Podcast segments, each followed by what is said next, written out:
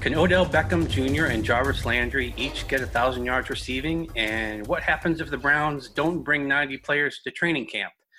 We're going to talk about that and a few other things today on the Orange and Brown Talk podcast. I'm Scott Patsko. I'm here with Mary Kay Cabot. How you doing, Mary Kay? I'm doing great, Scott. How you doing? Good, good. We heard from Chad O'Shea, uh, the pass game coordinator slash wide receiver coach today. Um, Wednesday. Um, a lot of people are going to be listening to this starting Thursday, but Wednesday we heard from him, and he covered a, a wide range of things. Um, got a lot of questions about uh, OBJ and, and, Landry, and just what it's been like to go through this virtual off season. Um, let's start with maybe some takeaways from that. Like, what what sticks out to you about the things he talked about? Well, you know, he made no promises that he's going to try to get the ball early and often to Odell and Jarvis. He basically said uh, these guys are going to be happy because they are going to embrace the team concept. We're going to put winning first. That is the goal. That's going to come from above, from Kevin Stefanski. And these guys are going to fall in line and they're going to be happy about it. Yeah, I thought I thought it was interesting how he, he mentioned how critical it was to get everything right, the teaching and the learning right now, because of the fact that you know they can't be together, especially for the rookies. You know, you got a question about Donovan Peoples Jones and and the fact that you know it takes a year or two for a receiver in most cases to kind of get his feet under him and, and really excel in the NFL. And you know that kind of goes for everybody this year. It's it's a new coaching staff coming in, they they have to get it right so that they're hitting the ground running. You know when they hit training camp, which I, I would I would guess from everything that people are people are telling us at this point, it sounds like they're doing all the right things. Yeah, yeah. Um, it will be interesting now with so many different things going on to see if training camp actually starts on time.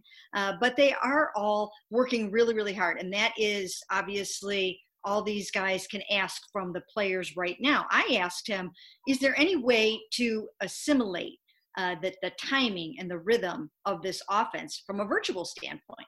And I get, I kind of meant, you know, from almost from like a Madden type of way, you know, yeah. from a video game kind of way. Uh, I thought maybe there might be some kind of technology where you could, uh, you know, see if, if you are, were getting the timing down or running the right route and getting the ball out on time when, um, you know, when, when Odell is running that, you know, that route. But um, but basically he just said everyone really just needs to know the offense as well as they can inside and out so that they are ready to take it to the field but i bet you as they go forward down the road if they have to do more virtual offseason programs that there will be more of a madden like feel to it and that they will play uh, some some video game football uh, to get where they need to be i guess a positive if you're a browns fan you could take away from this this situation is that uh, people have talked about odell being engaged and being part of of, of this offseason. Obviously, he wasn't during OTAs last year. So now you have somebody who's been part of the meetings, who who's going into camp with an understanding of, of what needs to happen. You know, we we went through last year, and that was obviously a huge storyline. Now it just seems, you know, it's obvious it's easy to sit at home and you know be part of a Zoom call for however long and and kind of be engaged that way. And um, I, I think it seems like they're in a better place going into training camp even though they haven't been on the field. Everybody, you know, to least our knowledge, has been part of this going forward and and and has been involved. You know. Well, you know, I, I think everyone is happy right now with the way things are going. Everyone is buying into Kevin Stefanski's system. Everyone has seen some of the films. They've all sat down with the coach uh, to see exactly how they will fit into this offense. And on paper and on film, when you're looking at the Vikings, it looks pretty good. But then, you know, you do have to uh, consider that even a Stefon Diggs was not happy last year. Okay. He wasn't happy to the point where he's no longer in Minnesota. Hmm. And I do think that it might be somewhat of a challenge to try to keep everyone happy in this scheme. There's going to be so much emphasis on the run. You've got to get those tight ends involved. Uh, you know, there's going to be all the play action. And I think that if it all goes well, and they're you know and they're on the field for enough plays then you might be able to spread the ball around enough and and you know get down the field and keep everybody happy but that might also be a little challenging and we know what jarvis and odell are like when they don't feel like they're contributing enough to a winning effort now if they're winning nobody can say anything even though they might want to say something uh, because the truth of the matter is when you have star players they have certain personal goals in addition to the team goals. And these guys, you know, they want to make the Pro Bowl. They want to go to the Hall of Fame someday. And in order to get to the Hall of Fame, you know, that's a pretty lofty goal. Odell also, you know, wants to uh, break Jerry Rice's all time receiving yardage record. In order to do those things, you have to have some major production during the course of a season. So even if they're winning games and these guys, uh, you know, aren't getting the ball enough, they're not getting enough yards, they're not getting enough touchdowns, it's going to be a little hard for them to to just be 100% happy with that. Uh, they're receivers. You know, receivers have that little bit of a diva nature at times, and uh, what they want is winning. They want to go to the Super Bowl, and they also want to be the superstars that they are. Yeah, you asked O'Shea about that, and we got the the answer that I'm pretty sure we've heard from other people. Well, that's a good problem to have, you know, when you have two really good receivers, two good running backs, two good tight ends, and, and you have to get the ball to all these different people. It's a good problem to have. Yeah, until until someone becomes disgruntled, you know, and, and isn't really happy with their role, like you said. Um, I, I, I look back, you know, the other day we talked about uh, can Nick Chubb and Kareem Hunt, you know, each get a thousand yards, and uh, we mentioned how only three teams last year ran the ball more than they threw it the Ravens, Niners, and the Vikings. Uh, well, we can kind of look at that again and ask can, you know, Beckham and Landry each get a thousand yards receiving? Um, only one person on those three teams got over a thousand yards individually as a receiver, and that was Diggs uh, with the Vikings last year. And they had some uh, some injury issues on on the other side across from him. Uh, but but he did get a thousand yards. The Ravens and 49ers were led in receiving by tight end. Uh, the Ravens had their top two receivers combined for about 900 yards. The 49ers top two receivers combined for about 1,300. Um, but but nobody at a receiving position got over a thousand yards. So I'm wondering. I think we've talked about. I know we've done an over under before on on the receivers, and I think we probably had a consensus that OBJ would probably get over a thousand yards, but I, I don't know. Now that I've looked more into it, I don't know if I, I don't think that both of them will get over a thousand yards. I would be surprised. Do you think that that's? I mean, is that possible that both Landry and Beckham get over a thousand? Well, as we've been talking about, there's a lot of 1,000 yard question marks to go around because we're talking about can Kareem Hunt and Nick Chubb each rush for a 1,000 yards? Can Jarvis Landry and Odell Beckham Jr. each receive for a 1,000 yards? Uh, you know, that, that's a lot of milestones to reach all in one season. I don't think all four of those things are going to happen. It's going to have to give somewhere along the line. And what we don't know for sure is how Kevin Stefanski will approach the run versus the pass when he is out from away from Mike Zimmer. Mike Zimmer is a very, very run-oriented coach. Uh, will Kevin Stefanski, you know, favor the pass a little bit more than that? Will there be a little bit more of a balance? Will he uh, kind of understand going into it that, uh, you know, how they always say, "Happy wife, happy life." Well, uh, in in regards to the Browns, you know, happy Jarvis and Odell, happy football team. You know, I mean, there, you know, there is something to be said for keeping your very vocal superstars engaged and happy and into it. I mean, it's just, you know, it's it's a, it's a fact. You know, you can you can say team concept all you want, and I know they'll try to do that, but uh, you know, there's also the corollary to that, and that is when you have superstars on your football team, they want to be what they are.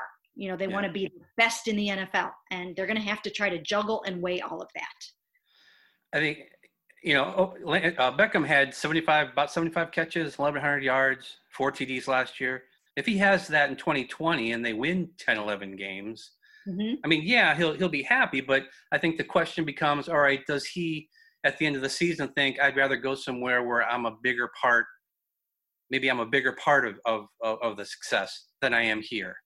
Um, and also, if the Browns go through this season and Landry and Beckham are, you know, at uh, 20 or so catches below what they would normally get, but the Browns are winning, then the Browns have to look at this and think, okay, are we going to keep paying our receivers? Uh, we have a duo that's one of the top paid duos in the in the league. Do we want to put that much money into our receivers when we're not using them as much as maybe their cost would indicate? So that that's I mean it kind of works both ways. Do the Browns even want to have superstars at receiver if their tight ends are the superstars or their their running backs are really the superstars in the offense? I think in a perfect world, uh, what they're trying to do is stack the team with a lot of really amazing football players. I think you can see that that's what they're trying to do. The, the more excellent players that you have, the better chance you have to win. So I think in a perfect world, they would like Odell Beckham Jr. and Jarvis Landry to be cornerstones of this offense for the next three or four years, during which time I think they're hoping to get to the Super Bowl at least once and win it. Uh, and so therefore, you know, I think they want it to work out. I think that's why they're still here now. I mean, if you were going to make a move and you were going to just, you know, start all over at the position, you m- might have thought about doing it heading into this year when you have a new coach and those sorts of things. But I think that they look at them as two of the best in the NFL at their position, and they are. And I think that they want them to succeed and stick around for the long haul.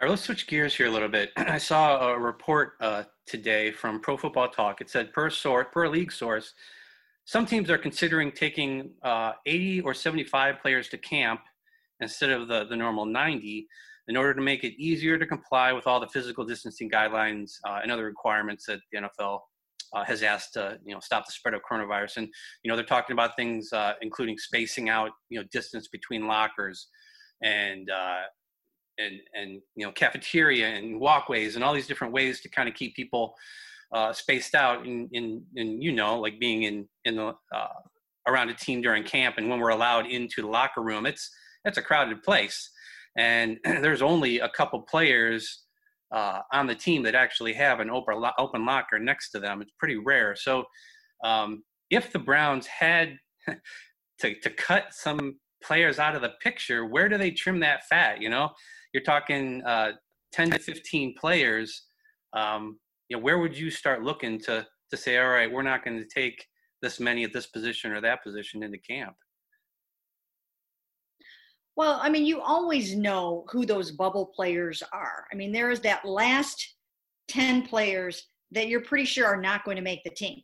Now, some of those, some players end up back on the practice squad and things like that. But there are usually 10 to 12 players that you're pretty sure are more so camp players or guys that will be developmental players that maybe you want to take a look at for down the road or things like that. So it, the teams that are going to do that, they kind of have an idea of who those guys are. And if the Browns had to do it tomorrow, they could pretty easily lop off that last 10 players. So I don't think it's a huge issue. I actually think it's a pretty good idea, not for the last 10 players all over the NFL uh, that this is going to happen to, obviously, but I actually think it probably is a pretty smart idea for the Browns in order to just try to manage these numbers. Now, we don't go in the locker room during training camp.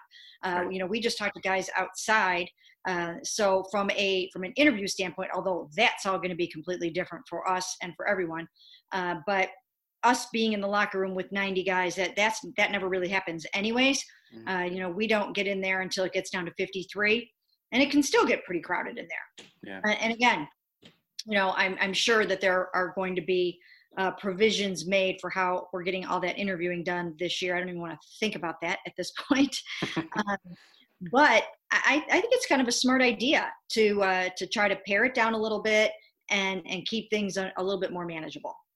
Yeah, I mean the Browns have 12 receivers on the roster right now, which just seems like a lot considering what we know about Kevin Stefanski's offense. Even Chad O'Shea got questioned today about you know third receivers and the fact that uh, the offense that they want to run uses three receivers at once very uh, few times. So I think some of those positions might be good. You know, someone like Princeton quarterback, I think he was from Princeton, uh, Kevin Davidson, undrafted free agent, you know, who's fourth obviously on this roster. Maybe he, you know, he, someone like that is left out. Somebody who is a pos, you know, who's who's there to to try and win a, a spot on that practice squad, you know, is maybe left out of the picture. Yeah, that's the hard part though, because you want to keep those practice squad guys around. Those guys can can become some of your players of the future. So I don't necessarily know that you want. I mean, if you see a really promising young player uh, that's going to land on your practice squad, I think you're going to keep that guy over maybe a you know whatever uh, you know one of the last linebackers that you're pretty sure isn't going to make the team, or maybe somebody that's a veteran. Uh, it it can be a little tricky, but um, you know, but I think it can be done. I don't know if the Browns will be one of the teams that do it. Uh, but I, you know, and you know, maybe a more veteran team, a more established team would be the one would say, look, we know who our 53 guys are pretty much going to be, uh, and and this is easy for us to figure this out.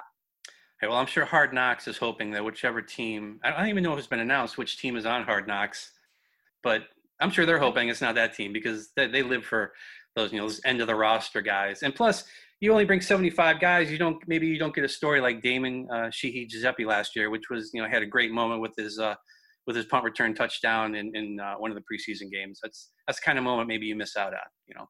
Yeah. Well, there's only going to be two preseason games, so we're going to miss out on some of those stories anyway, right? Nothing is the same.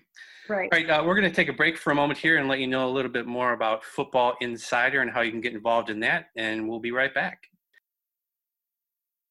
Hey, it's Scott again. I want to tell you about Football Insider. It's a way for you to get text messages every day from Mary Kay Cabot, Dan Labbe, and myself with the inside scoop and analysis on the Browns. You get to hear what we're hearing, and you get breaking news before it even goes up on Cleveland.com. Part of the deal is our Football Insider newsletter, which comes out every morning. It's sent via text to all the subscribers, and it includes a piece of content that you're not going to find on Cleveland.com. It could be our take on something, it could be a video or a stat breakdown but it's something that doesn't go on the website. It's only there for you. You can also text us directly. It's a great way to kind of cut through the social media cloud and, and, avoid the trolls and get your questions directly to us. And it's the only way to get your questions on the Orange and Brown Talk podcast. So that alone should probably make you want to sign up. You can get a 14 day free trial. You can cancel anytime. All it takes is one text to get started, but you won't want to cancel. We've already had hundreds of subscribers join us over the last year, and they all seem to love it, and they've stayed with us. It's only $3.99 a month, which is less than 14 cents a day. And you can take part in special events that we have. We've had Zoom calls uh, around the draft. We've also broke down Baker Mayfield recently via Zoom call with a lot of our subscribers. So how do you join? It's pretty simple. You can go to cleveland.com slash browns and click on the box along the right side of the page. Or better yet, you can just text 216 208 3965 to get going.